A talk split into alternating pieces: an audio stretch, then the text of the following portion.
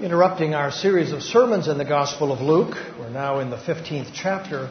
We return to chapters 1 and 2 for our text this morning. Two short sections, a few verses in each case, one from chapter 1 and one from chapter 2. We begin reading Luke chapter 1, verse 5 through verse 7. In the days of Herod, king of Judea, there was a priest named Zechariah of the division of Abijah. And he had a wife from the daughters of Aaron, and her name was Elizabeth. And they were both righteous before God, walking blamelessly in all the commandments and statutes of the Lord. But they had no child, because Elizabeth was barren, and both were advanced in years. And then over the page at chapter 2, the first seven verses there.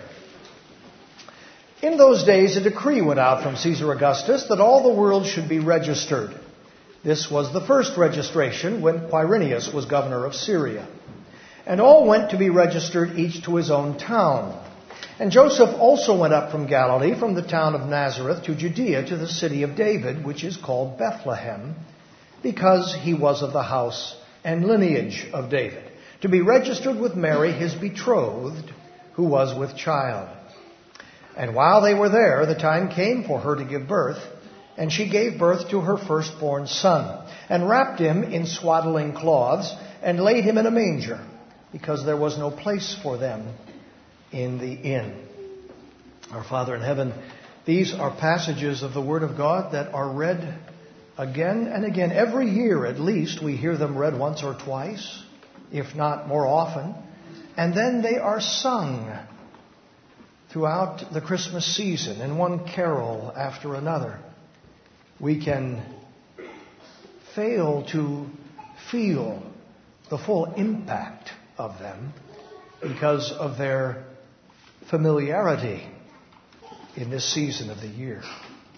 But Lord, clear away everything that would prevent us from hearing this truth as it has been reported so simply, so straightforwardly in the Gospel of Luke.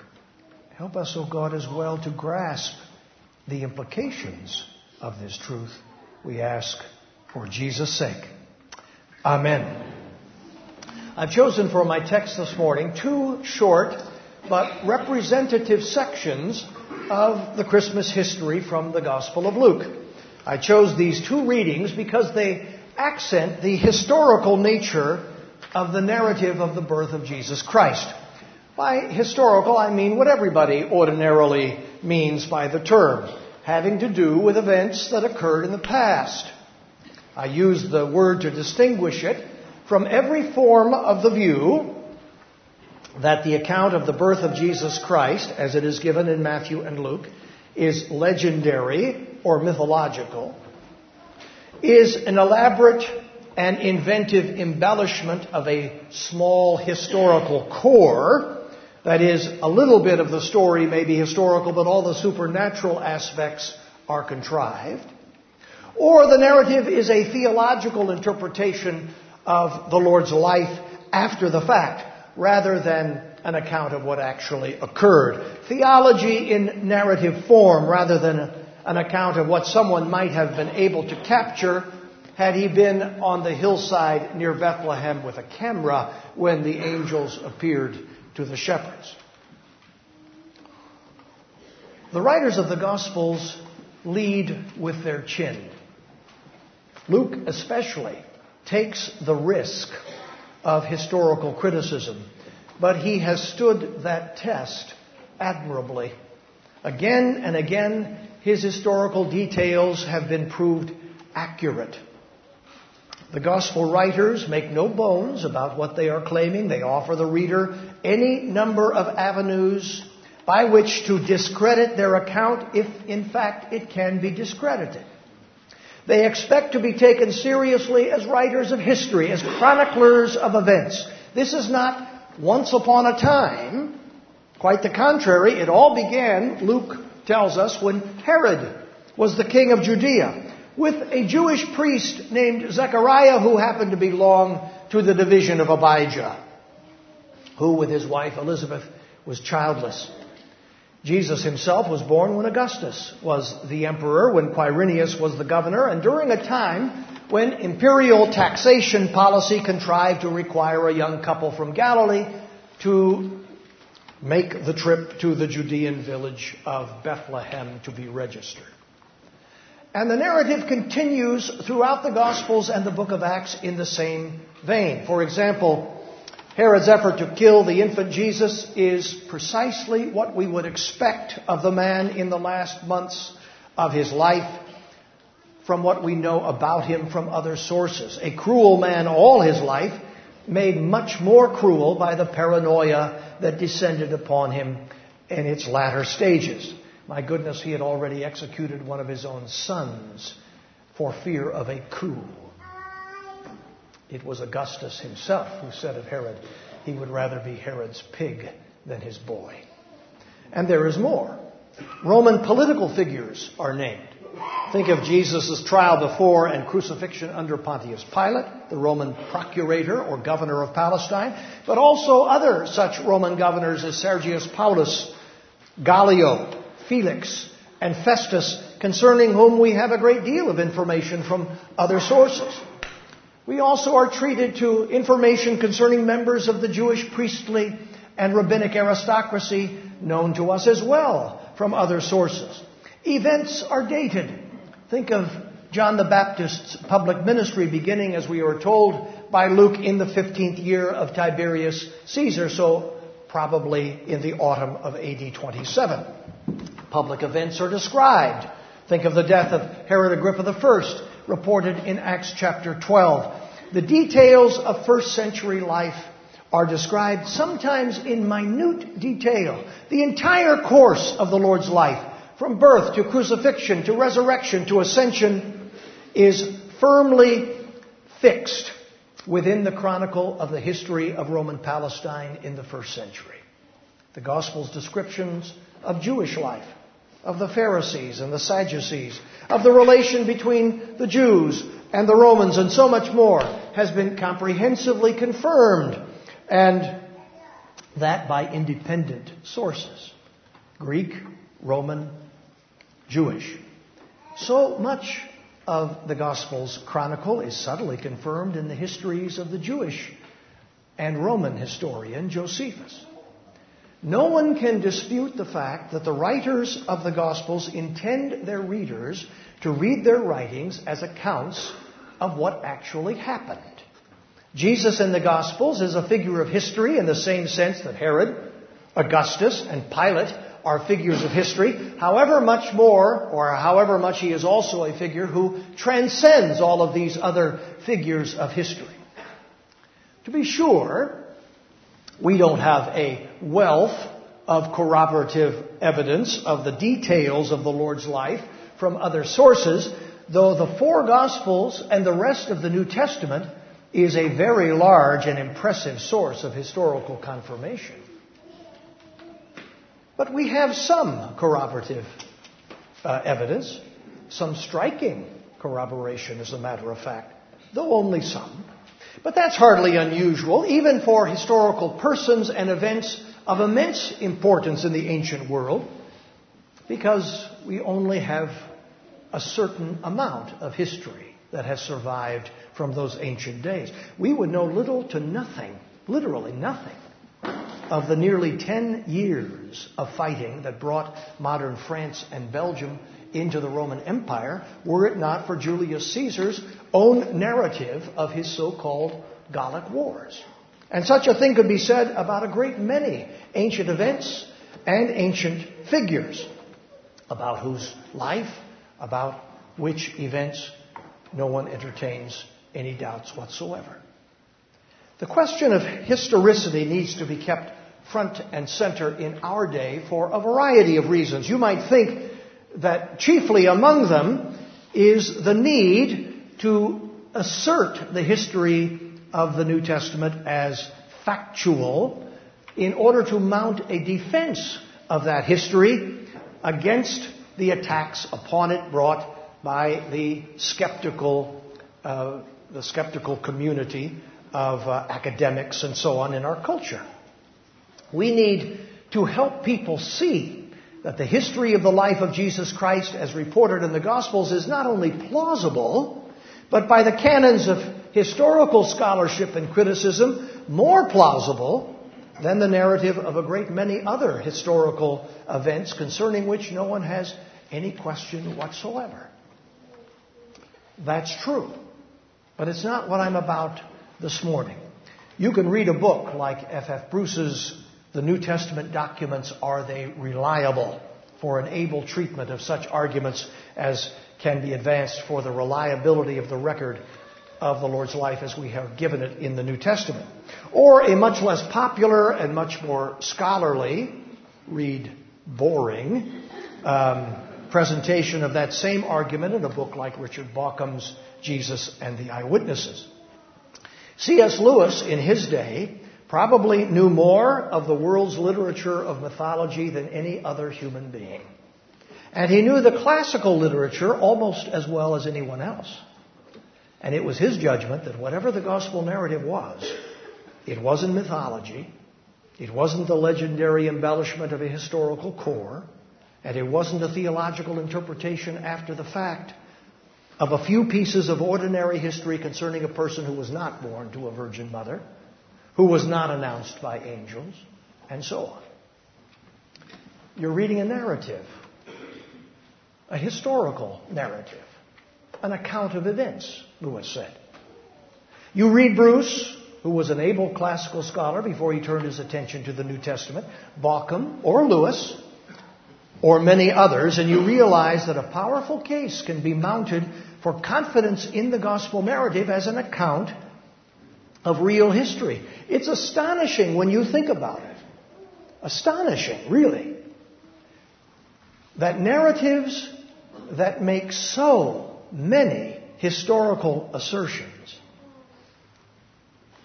after these 2,000 years, not one of those assertions has actually been falsified or demonstrated to be untrue. But you also realize very quickly when you read this literature that learning and intellect have never been the issues in deciding questions of New Testament historicity. Very able and learned scholars believe the gospel narratives to be real history. Other learned men do not. But my interest this morning is more in dealing with another reason to assert the historicity of the narrative of our Savior's birth. For the historicity of the New Testament narrative is not just an issue of apologetics. Did these things actually happen? Can we rely on the record of them we have in the New Testament? They are also an issue, or it is also an issue of theology and of faith. To say that Jesus was a, was a young, uh, was the baby of a virgin mother born in the days of Caesar Augustus and that his birth was announced to shepherds by angels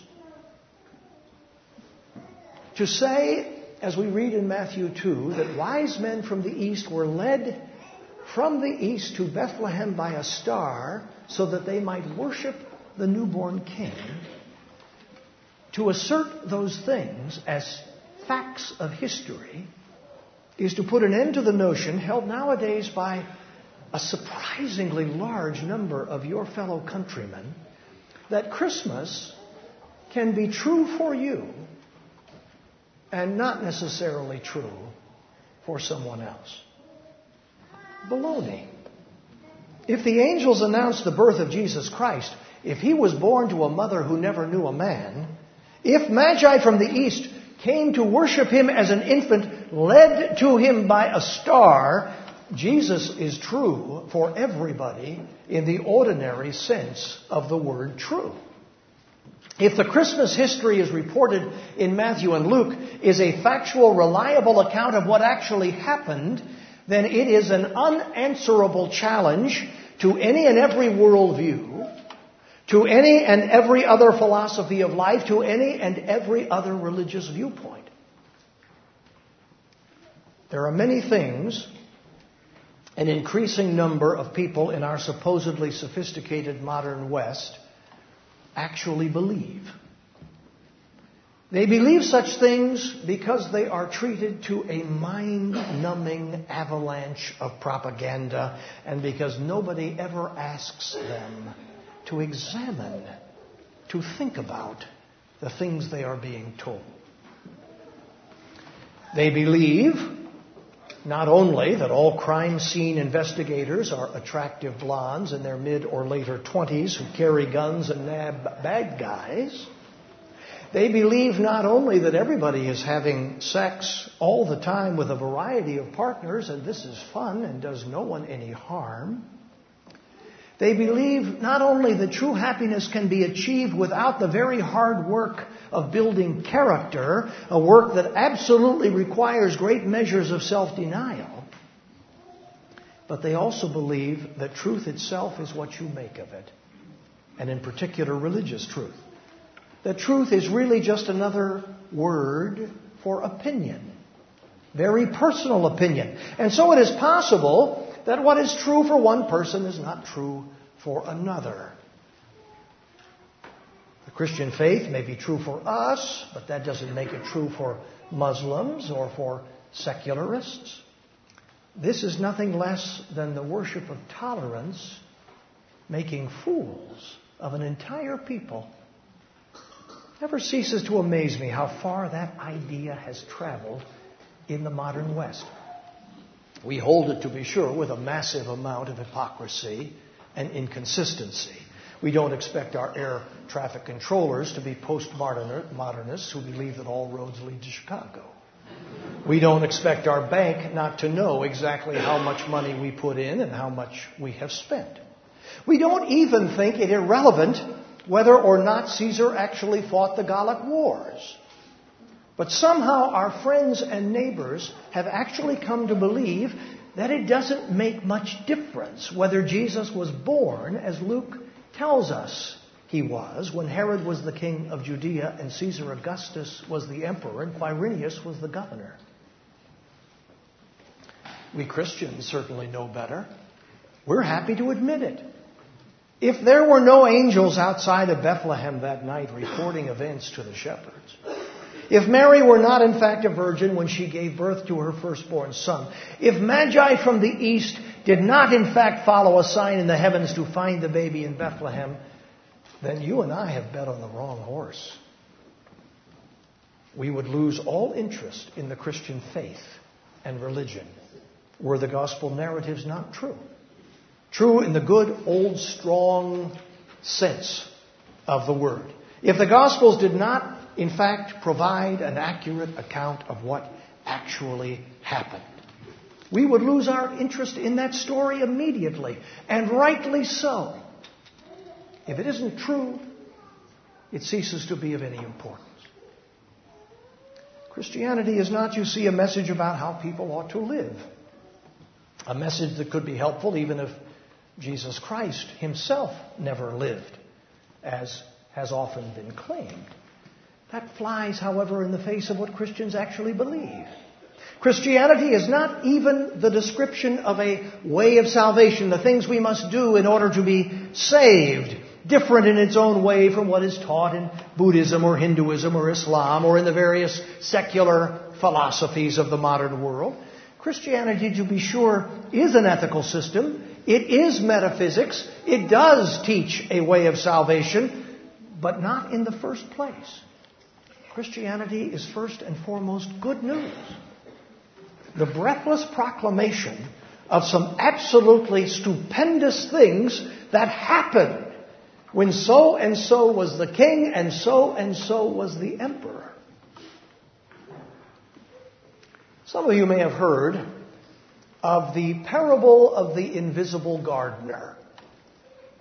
First proposed by the British philosopher John Wisdom in the 1940s but then taken up, elaborated, and made famous by Antony Flew, another British philosopher who lectured in British and American universities and wrote a number of influential books.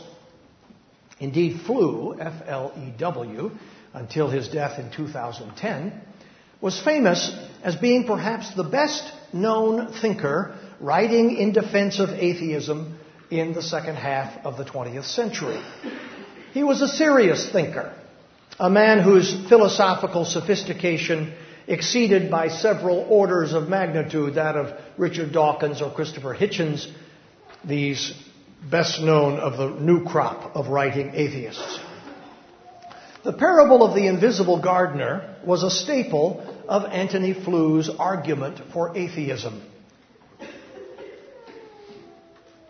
It was developed supposedly to describe the difference between the kind of assertions that are made on the basis of faith and the kind of assertions that are made on the basis of scientific evidence, reason, and logic.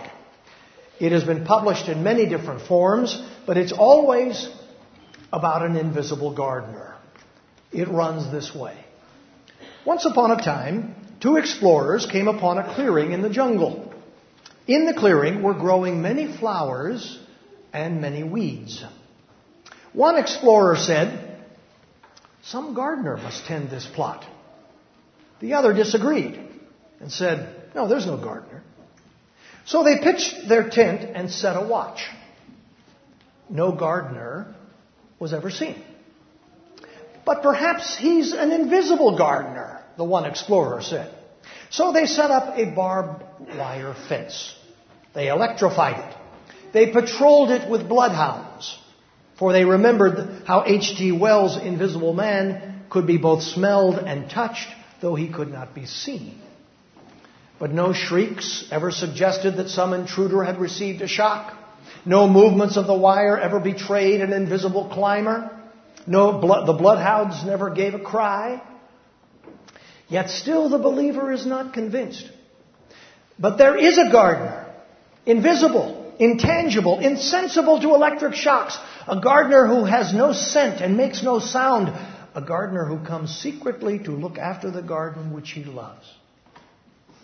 At last, the skeptical explorer despaired. But what remains of your original assertion? Just how does what you call an invisible, intangible, eternally elusive gardener differ from an imaginary gardener or even no gardener at all? You get the point of the parable. The skeptic is asking, where is the evidence for the existence of God? Because it seems to him that the assertion about God and his existence made by the believer can't be falsified. No lack of evidence is ever enough to disprove the existence of God. Nothing will convince a believer that God is not there, no matter that you can't see Him or hear Him or detect His presence in any other way. But if you can't detect the presence of God, the skeptic asks, isn't that the same thing as saying that there really isn't any evidence for God at all? Now, the high irony of all of this is that the very man who deployed this argument to such good effect and made it so famous, Antony Flew, eventually gave up his atheism and became near the end of his life a deist, a believer in God. This happens a lot in life.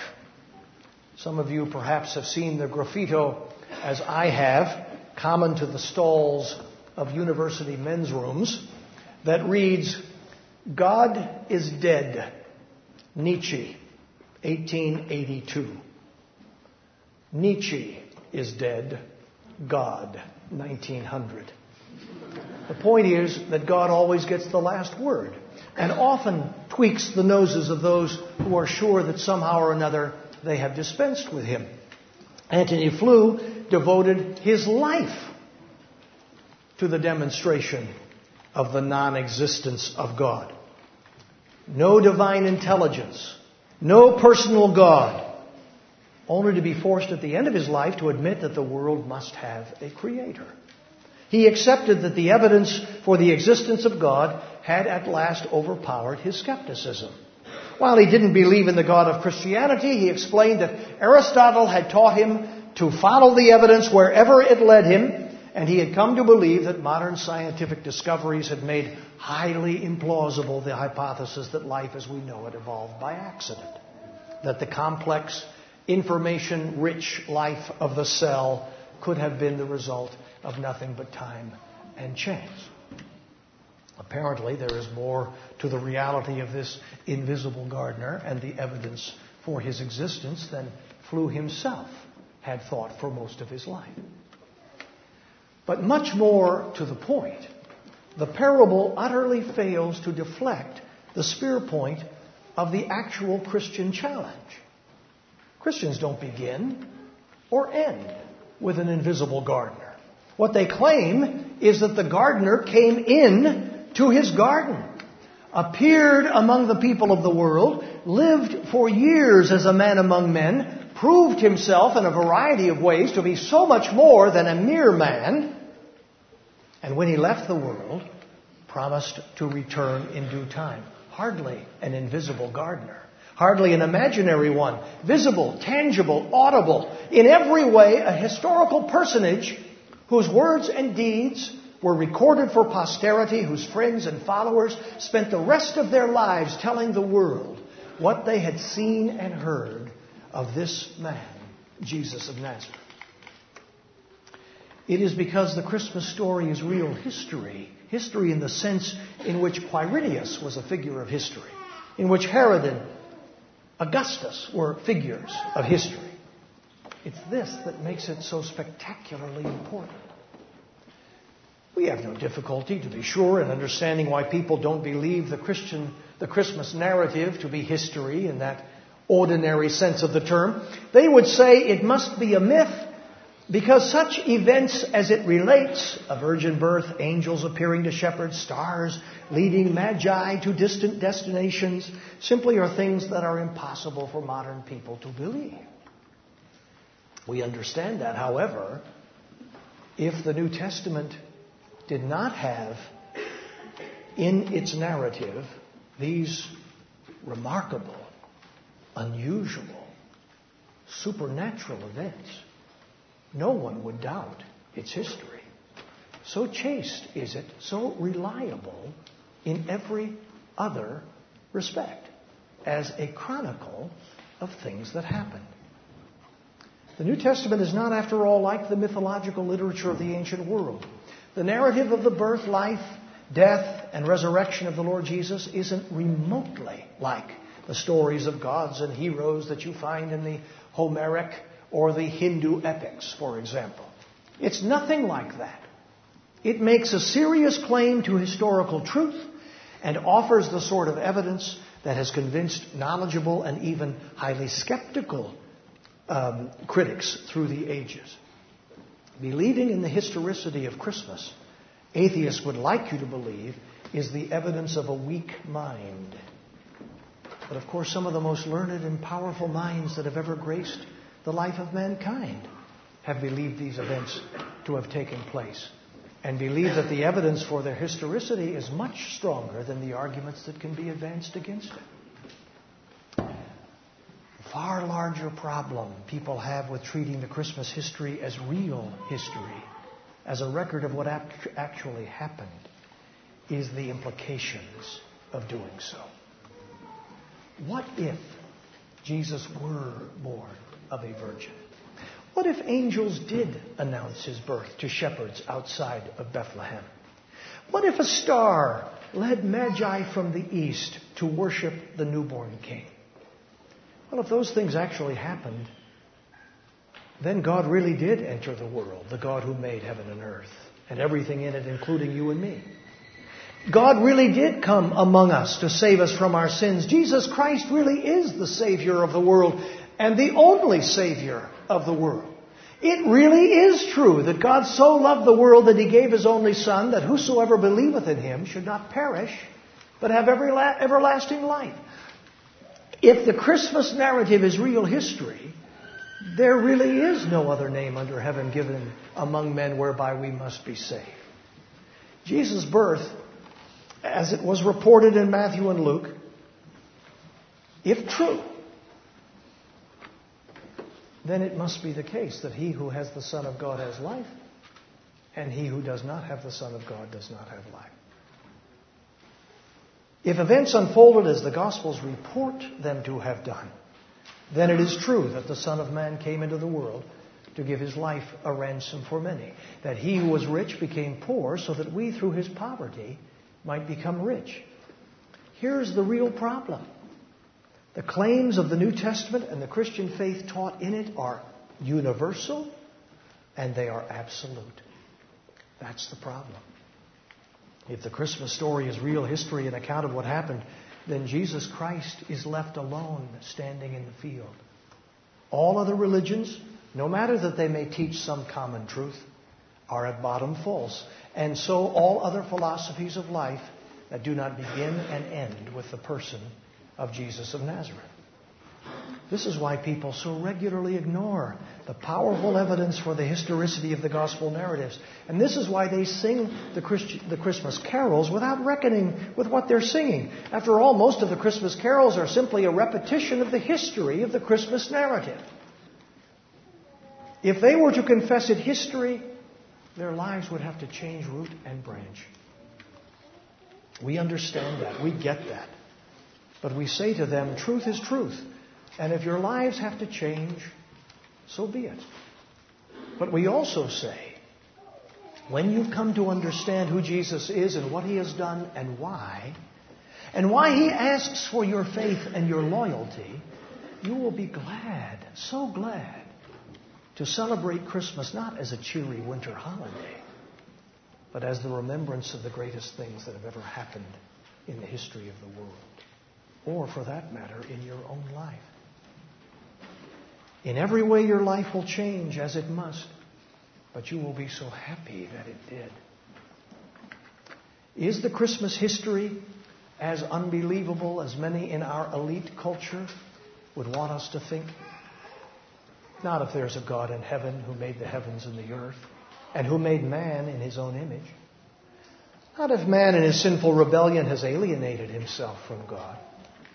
Not if God is love and hungers for the salvation of his world. Not if a just and holy God could reconcile man to himself only by the impossibly dramatic and world shaking expedient of the incarnation and then the death of God the Son, the second person of the Trinity. Not if the Holy Spirit is abroad in the world calling men and women to live lives in communion with the living God. There's much here to believe, of course. We cannot see the Lord Christ at this time, nor were we ourselves witnesses of his coming into the world long ago, but many others were. And a very careful record was made of the astonishing things that happened in those once for all years. And taking all of reality into account, the Christmas history relates, I think, just the sort of thing the living God of perfect holiness and perfect justice would do for us in our salvation. And is it true? And is it true, this most tremendous tale of all, seen in a stained glass window's hue, a baby in an ox's stall, the maker of the stars and sea become a child on earth for me? No love that in a family dwells no caroling in frosty air, nor, nor all the steeple shaking bells can with this single truth compare that God was man in Palestine and lives today in bread and wine. Amen.